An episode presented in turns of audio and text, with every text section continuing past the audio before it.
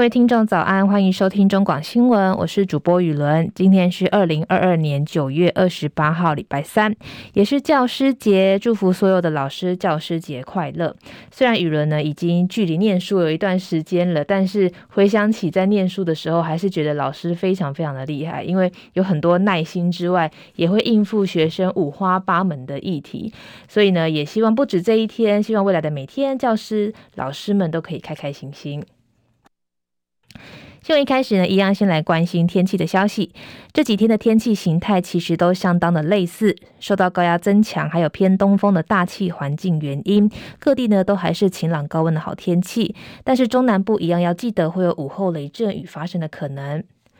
这样的天气呢，只能持续到礼拜四、礼拜五开始会有东边水汽通过台湾，东半部的降雨几率也会开始提高，包含恒春半岛会注意这个有。短暂阵雨的发生，这样的天气会一直持续到礼拜天，水汽减少才会恢复像这几天一样高温晴朗的好天气。台风动态部分，目前在海面上有两个台风，包含库拉跟诺卢。不过这两个台风对台湾都没有太大的影响。但是气象专家彭启明提醒说，要珍惜眼前的稳定天气，因为十月开始台风的发展预期会回到平均值，很有秋台的特性。下礼拜可能还会有一到两个台风生成，如果成台之后，会是今年的第十八号台风洛克，还有第十九号台风桑卡。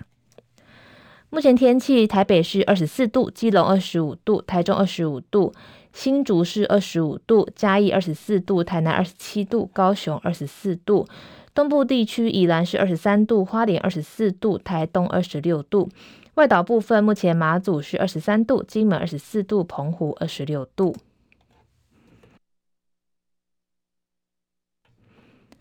美股消息，随着美国公债殖利率回落，美股周二跳空开高。不过，由于全球通膨为患，多国的央行积极升息，投资人依然担忧世界的经济可能会步入衰退。道琼工业指数昨天跌入熊市之后，美股今天盘中依然震荡，收盘走势分歧。道琼工业指数今天再度收黑，标普指数跌到二零二零年十二月以来收盘新低后，连续第六个交易日收低。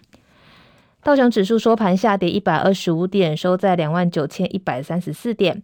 纳斯达克指数上涨二十六点，收在一万零八百二十九点。标普五百指数下跌七点，收在三千六百四十七点。费城半导体指数上涨二十四点，收在两千三百九十八点。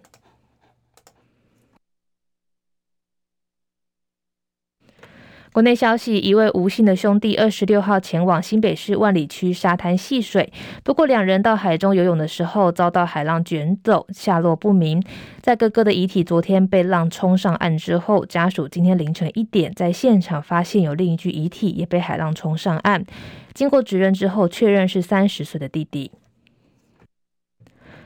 资深媒体人周玉蔻因为张淑君的提告之后，网络舆论越演越烈，不少民众要求他的节目《辣新闻一五二》停播，以及要换主持人。最后经过民事决议之后，取消该节目在新闻台的联播，节目移到一百五十二频道播出。周玉蔻也在昨天发出声明说，会在今天早上十点到北检提告台北市长柯文哲，还有国民党台北市长参选人蒋万安诽谤。不过柯文哲听完大笑之后说：“你喜欢的话，赶快去告，但是你告人家也要有具体的项目。”也反问周玉蔻说：“你拿得出证据吗？”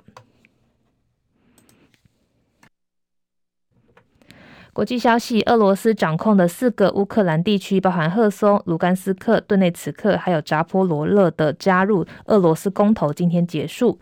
莫斯科选举官员声称说，大多数的选民都很支持。俄国扶植的地区政府也宣称选举胜利。最快十月四号就是普丁庆祝七十年七十岁生日的前三天，会将这个四个地区来合并。不过，美国国务卿布林肯回应说，西方国家绝对不会承认俄罗斯兼并乌克兰领土。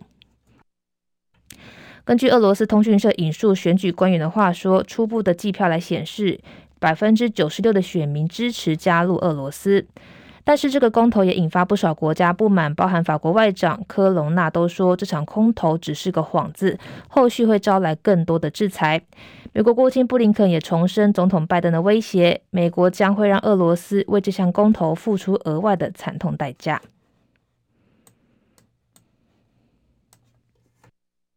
美国总统拜登政府正在努力扩大本土晶片制造工作之际，美国官员告诉路透社说，副总统贺锦丽二十八号将在日本跟富士通、东京威力科创等至少十三家的日本半导体相关企业高层会面。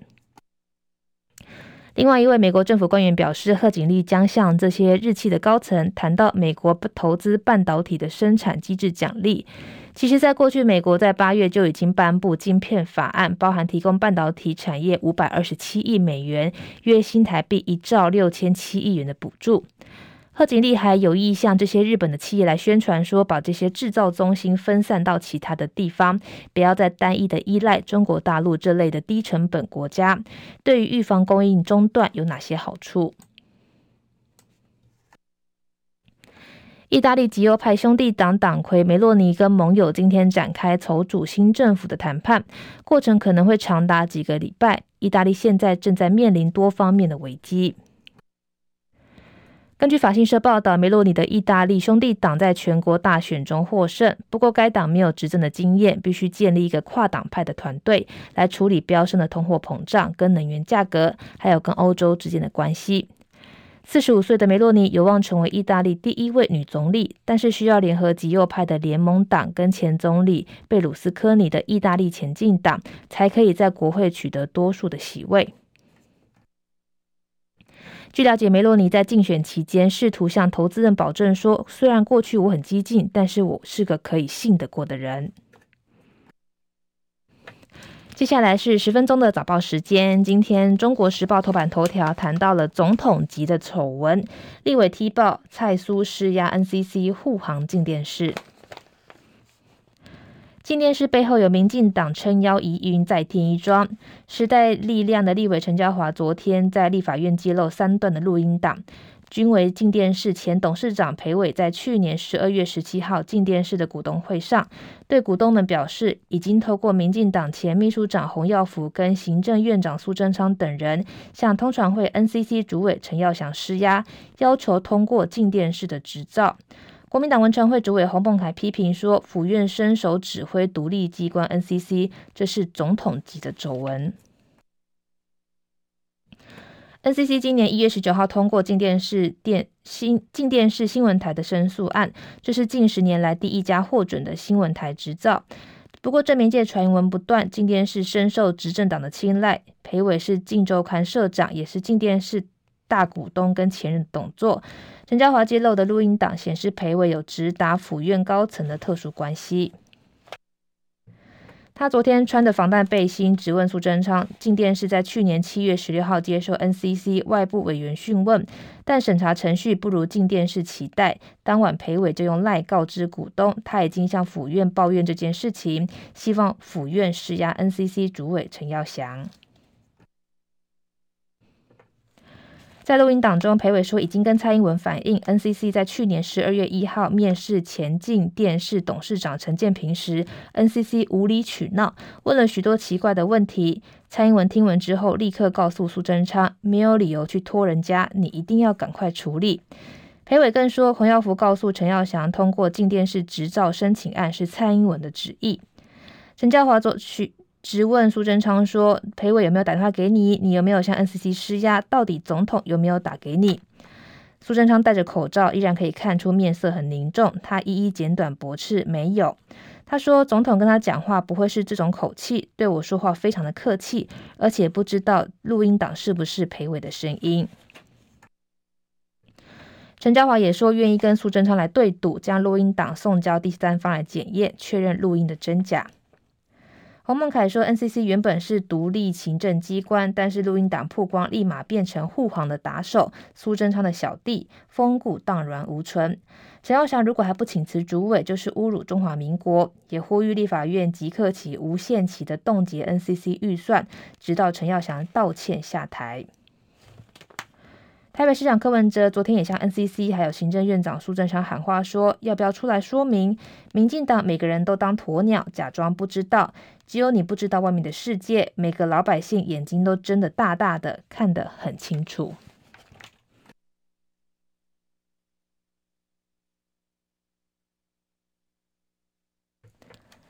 自由时报头版头条谈到了自由时报主办的全球台商经贸论坛，Pompeo 呼自由呼吁自由国家跟中国脱钩。自由时报主办的第一届全球台商经贸论坛昨天在高雄登场，美国前国务卿蓬皮欧今年第二度访台，而且应邀演讲。他说：“中国不尊重法治，又窃取智慧财产，追求自由的国家应该跟中国在贸易上脱钩。台美更要持续合作，加速跟中东南亚的新关系。”他也强调说：“美国对中实施的贸易管制，代表过去对中国有利的经济现状正在改变。”庞皮欧以“世界经贸趋势看见台湾疫后的新商机”为题发表演讲。他肯定台湾富有创新的精神，更拥有法治、民主跟自由市场。无论谁掌权，双边的经贸一定会持续发展。另外，他也批评中国一个国家如果不尊重法治、窃取智慧财产、实施种族灭绝，就不可能有自由贸易可言。台湾则跟中国完全相反，是个自由贸易的典范。他呼吁美国跟其他自由国家应该持续跟中国战略性的脱钩。他也呼吁说，如果想打造一个自由的二十一世纪，而不是习近平梦寐以求的中国的世纪，过去跟中国盲目又过时的来往必须停止。美国应用应该要用更现实的态度来面对中国，同时要更热络的跟台湾互动。另外，《自由时报》头版头条也谈到了安倍国葬，我代表团以台湾唱名，排在国家代表之列上台献花。日本前首相安倍晋三葬礼二十七号下午在日本东京武道馆举行，约有四千三百个国的这个内外代表参加。台湾代表团成员被排在国家代表之列，并倡名以台湾的名义上台献花。台湾日本关系协会会长苏家全表示，这让他感觉到安倍虽然离我们远去，但是日本各界对我们台湾的情感依旧很深。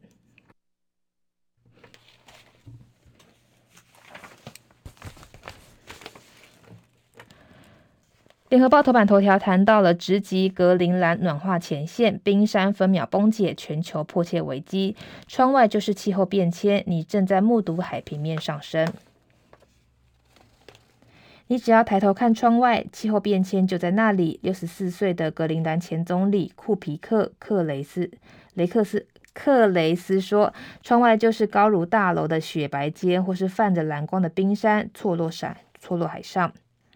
当气候变迁已经成为全世界最迫切的危机，位于北极圈内最大的岛格陵兰成了暖化最前线。面积是台湾的六十倍的格陵兰，八成被最后达到三公里的冰原覆盖。科学界已经有共识，如果格陵兰的冰融全部融化，世界海平面将上升至少七公尺，这将会是世界的浩劫。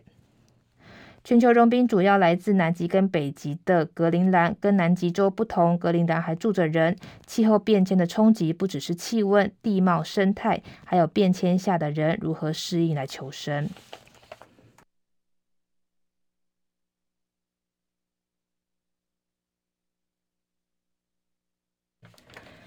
经济日报头版头条谈到了台积含涨价，苹果不买单。法人宣传明年调价遭到最大客户拒绝，三奈米产能利用率恐仅剩五成，公司不评论。法人宣传出台积电原定明年涨价百分之六的计划，遭到最大客户苹果拒绝。另一个大客户辉达也伺机要求相同的待遇，牵动台积电明年基本面的走势。台积电昨天不评论报价的议题。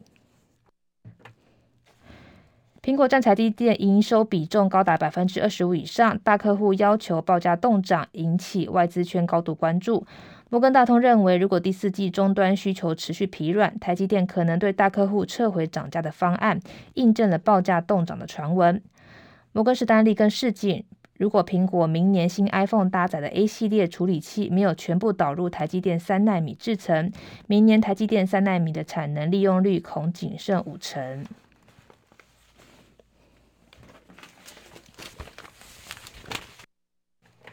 接下来是《工商时报》头版头条，谈到了张国华、张国政和解，传海空分治，长荣集团家变落幕。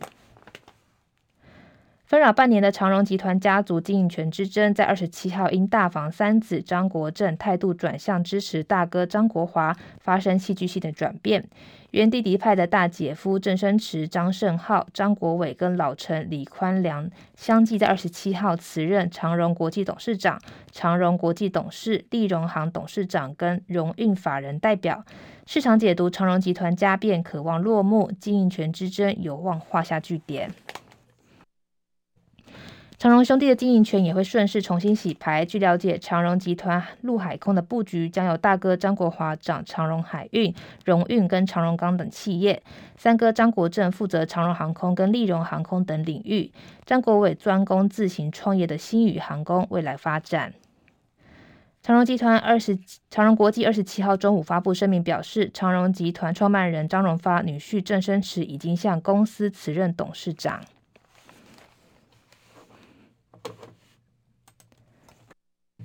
新闻最后呢，也要再次提醒听众朋友，今天还是稳定的好天气。不过中南部地区要注意日夜温差大，早出晚归的听众朋友呢，也要记得多带一件外套。东半部也会有零星降雨。那我是雨伦，我们明天见了，拜拜。